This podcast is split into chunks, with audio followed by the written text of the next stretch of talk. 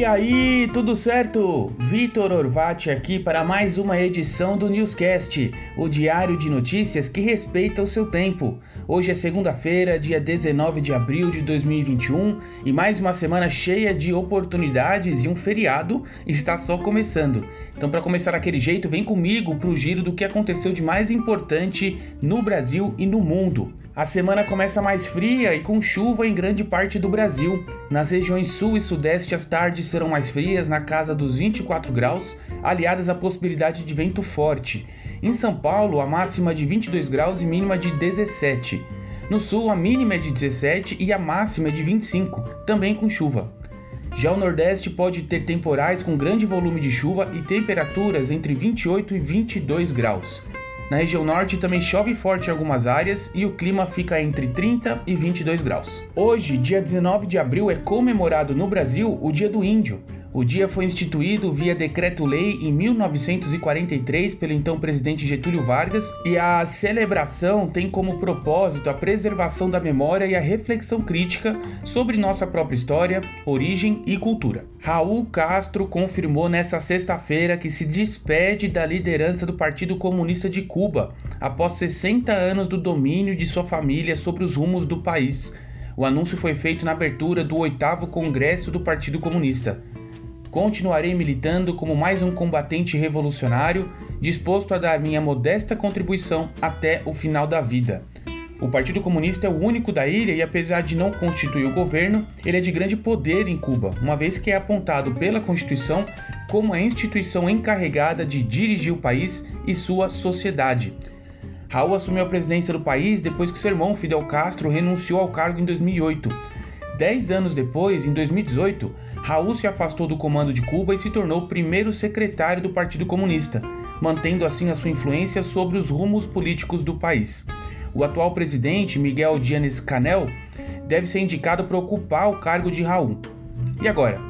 Apesar de uma nova geração no cargo, as hipóteses de grandes mudanças no sistema político do país são muito pequenas. O funeral do príncipe Philip, que faleceu na sexta-feira passada, aconteceu nesse sábado em uma cerimônia reduzida a apenas 30 pessoas usando máscara e com distanciamento social. O caixão foi carregado por um curto trajeto até a Capela de São Jorge, seguido pelos filhos do Duque, a princesa Anne, o príncipe Charles, o príncipe Edward e o príncipe Andrew a rainha de 94 anos participou da procissão dentro da State Limousine, seu veículo oficial, ao lado de uma dama de companhia. Houve um minuto nacional de silêncio. Nenhum avião pousou ou decolou em Heathrow por seis minutos para coincidir com o silêncio e todos os principais eventos esportivos foram remarcados para evitar coincidir com o funeral. Notícias complementares da newsletter: mais da metade da população adulta dos Estados Unidos já está vacinada.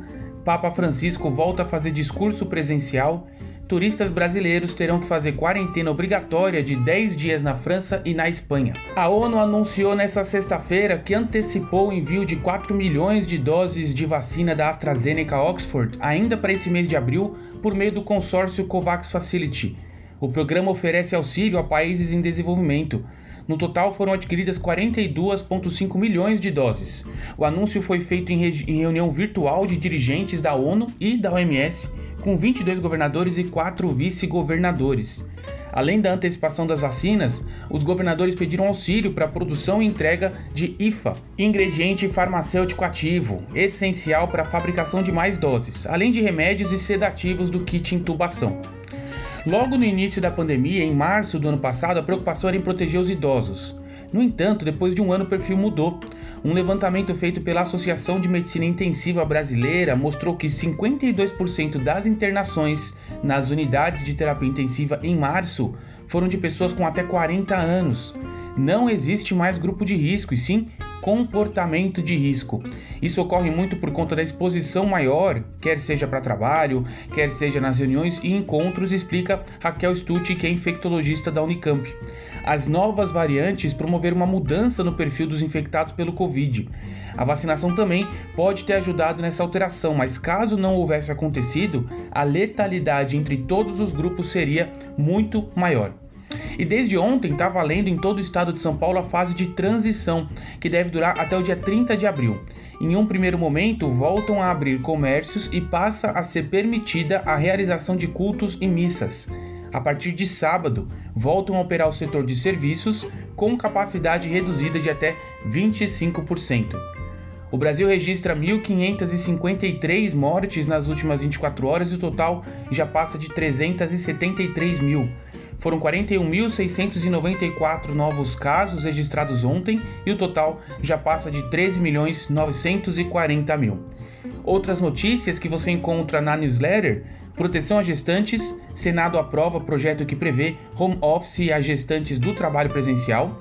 Leite materno transmite anticorpos para o bebê e São Paulo inicia a distribuição de medicamentos do kit intubação. Durante uma videoconferência realizada pelas universidades americanas de Harvard e MIT, a Brasil Conference reuniu os futuros candidatos cotados para disputar as eleições em 2022 para discutirem o futuro do Brasil e propor soluções para o país sair da crise econômica. Participaram da reunião os governadores do PSDB, o João Dória e Eduardo Leite, o ex-ministro da Fazenda Ciro Gomes, o ex-ministro da Educação Fernando Haddad e o apresentador Luciano Huck. Veja quais, são, veja quais foram os principais tópicos citados por cada um. Ciro Gomes, o primeiro a se manifestar, diz que o mais urgente é estabelecer um método para o desenvolvimento do país. Eduardo Leite disse que os três eixos mais urgentes para o Brasil são emprego e renda, educação e meio ambiente. Haddad citou a pandemia como o problema de resolução mais urgente no Brasil. Além disso, disse também que a educação, a ciência e a tecnologia devem ter prioridade diante dos índices insatisfatórios atuais. Dória foi o que mais apontou erros no governo do presidente Jair Bolsonaro. Entre os principais pontos citados pelo governador para melhorar o país estão a produção de mais vacinas, geração de emprego e renda, redução das desigualdades e as políticas de meio ambiente. Hulk deixou claro que falava como membro da sociedade, não como político, e clamou para que todos os presentes foquem em um ponto comum: projeto sólido e concreto para resgatar a esperança das pessoas e reduzir a desigualdade. Enquanto as eleições não chegam e as confirmações das candidaturas não acontecem, vamos acompanhando quais são as propostas de cada um. Bom, a semana no Congresso vai ser mais curta por conta do feriado na quarta-feira. Estão marcadas para hoje e amanhã sessões no Congresso Nacional, onde deputados e senadores devem decidir se mantêm ou derrubam vetos presidenciais. Existe também a expectativa da realização da primeira reunião da CPI da pandemia, na quinta-feira. Nela vão ser eleitos o presidente e o vice-presidente do colegiado. Outras notícias da newsletter: CPI deve apurar a distribuição de cloroquina, Supremo retoma ação para regulamentar a renda básica e Eduardo Girão anunciou que lançará a candidatura à presidência da CPI. O general Joaquim Silva Luna foi eleito como novo presidente da Petrobras nesta sexta-feira. Além dele, outros quatro diretores foram escalados. Silvio Luna foi o primeiro militar a comandar o Ministério da Defesa em 2018 durante o governo de Michel Temer.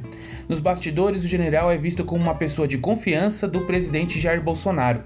No mercado, a sua indicação não foi bem recebida, já que aguardavam um executivo experiente para substituir o ex-CEO. Além de Silvio Luna, também foram eleitos Rodrigo Araújo Alves para a diretoria financeira e de relações com investidores, Cláudio Rogério Linassi Mastella para comercialização e logística, Fernando Assunção Borges para exploração e produção e João Henrique Rittersonen para desenvolvimento da produção. Todos são funcionários de carreira da Petrobras. Agora o clássico comportamento dos principais ativos financeiros, o dólar fechou em queda de 0,77 cotado a R$ 5,62, completando o quarto dia seguido de baixa e encerrando a semana em queda acumulada de 1,59%. Já o Ibovespa encerrou em alta de 0,34 a 120.113 pontos. Nessa sexta foi divulgada a segunda prévia da nova carteira do Ibovespa, que vai vigorar a partir de maio. O que mais é bom você saber? Apenas 15% dos formados conseguem emprego na área de graduação até três meses depois da formatura Sindicatos e empresas analisam formas de evitar demissões e a demanda por crédito sobe 2%. Entrando em tecnologia, agora é possível acompanhar as mudanças que aconteceram na Terra desde 1984, com a nova atualização do Google Earth. Para isso foram precisos apenas 24 bilhões de fotos tiradas por satélites. Isso sem contar 2 milhões de horas de processamento. Tudo isso por um time-lapse de apenas 10 segundos. O novo recurso representa uma cobertura 3D total de todo o planeta e permite que os usuários escolham praticamente qualquer lugar na Terra. É possível alterar os ângulos da câmera e também selecionar um ano específico que você deseja ver. Bom, os grandes fãs do Oscar já começam a contagem regressiva para a premiação que acontece nesse domingo, a partir das 7h30 no horário de Brasília. Além das mudanças por conta da pandemia, a edição desse ano traz outra novidade. Pela primeira vez, os indicados à melhor canção original vão se apresentar durante um programa antes da premiação. As apresentações acontecerão no terraço do Museu do Oscar, com exceção de uma que vai ser gravada na cidade de Husavik, na Islândia. Olha só a lista. Celeste e Daniel Pemberton com Hear My Voice, o set de Chicago. Her com Fight For You, Judas e Messias Negro. Leslie Odom Jr. com Speak Now, Uma Noite em Miami. Laura Pausini e Diane Warren com Yossi, Rosa e Momo. E Molly Sanden com Husavik, Festival Eurovision da canção A Saga de Sigrid e Lars. Chegando na nossa sessão de microações de crescimento, Quero falar com você sobre o segredo para organizar o tempo e render muito mais. O tempo é hoje o seu ativo mais valioso, porque ele é o único que você não consegue tomar de volta se você usar ele mal. Então, se você souber como organizar o tempo que usa durante o dia, você vai conseguir render muito mais e conquistar grandes coisas. Então dá uma olhada lá no seu na sua newsletter porque tem um link para um artigo completo sobre como organizar melhor o seu tempo. E fechando com o horóscopo, a semana vai ser marcada por boas energias e grandes novidades. Mercúrio se despede de Ares e dá boas-vindas a Touro, onde permanecerá até 3 de maio, trazendo mais à tona as características marcantes do signo, que é mais prático, pragmático e focado em resultados. Por isso, esse é o momento de concretizar ideias e planos. Mercúrio é o planeta que rege a nossa comunicação e as nossas ideias, por isso, esse pode ser um bom momento para focar nos assuntos do dia a dia, resolver pendências e colocar tudo em ordem. Em outras palavras, fazer o que precisa ser feito. Nos próximos dias, o anseio por estabilidade vai falar mais alto. E por hoje é isso, encerramos mais um episódio do Newscast preparado com muito carinho para que você comece o seu dia melhor com a gente do que sem a gente. Afinal, todo mundo gosta de quem está sempre bem informado. Se esse conteúdo gerou valor para você de alguma forma, indica ele para o seu amigo, para o seu familiar, porque eu tenho certeza que ele vai gostar. Eu vejo você no episódio de amanhã. Até mais!